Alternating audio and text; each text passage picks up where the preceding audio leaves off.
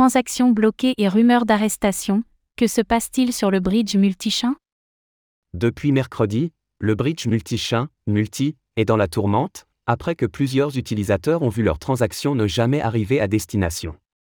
En parallèle, des rumeurs non confirmées prétendent que des membres de l'équipe de protocole auraient été arrêtés en Chine.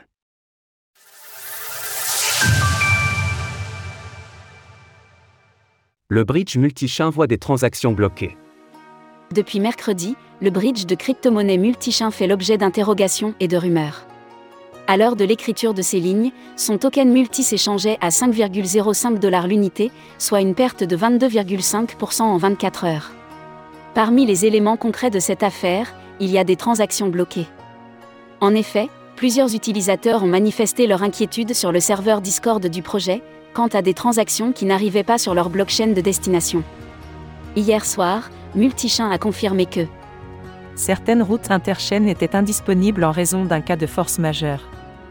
Sans pouvoir donner de délai sur un éventuel retour à la normale, les équipes du protocole ont annoncé qu'un plan de compensation serait annoncé plus tard en vue d'indemnisation. En outre, une contagion a commencé à se faire ressentir sur l'écosystème Phantom.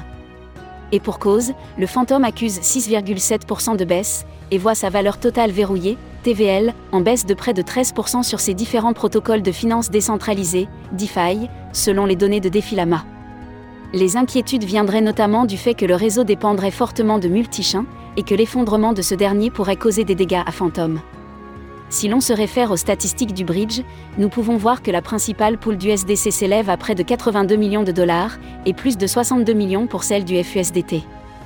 Néanmoins, Phantom a tenté de rassurer sa communauté en indiquant que le bridge fonctionnait normalement les concernant. Vente de multi et rumeurs d'arrestation. En marge de ces transactions bloquées, qui elles, sont avérées, des rumeurs sont apparues selon lesquelles des membres de l'équipe de Multichain auraient été arrêtés en Chine. Dans l'attente de plus d'informations, il conviendra toutefois de considérer ces rumeurs avec une extrême prudence. Néanmoins, le fondateur de Primitive Venture, faisant partie des investisseurs de Multichain, a tweeté peu de temps après quant aux répressions des autorités chinoises vis-à-vis des projets crypto. En outre, plus de 494 000 tokens multi ont été transférés vers Get.io. Et les volumes de vente ont d'ailleurs explosé à la hausse sur l'exchange. Pour le moment, Multichain n'a pas fourni d'informations supplémentaires concernant ces différents événements, et il faudra donc encore patienter avant de pouvoir lever le flou qui entoure le bridge. En attendant, il serait avisé de faire preuve de prudence quant à l'utilisation du protocole. En effet, même si tout pourrait rapidement revenir à la normale, le fait que des transactions puissent rester bloquées invite tout de même à ne pas prendre de risques. Sur l'ensemble des réseaux où le protocole opère, Multichain dispose d'une TVL de 1,53 milliard de dollars.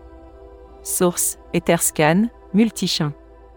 Retrouvez toutes les actualités crypto sur le site cryptost.fr.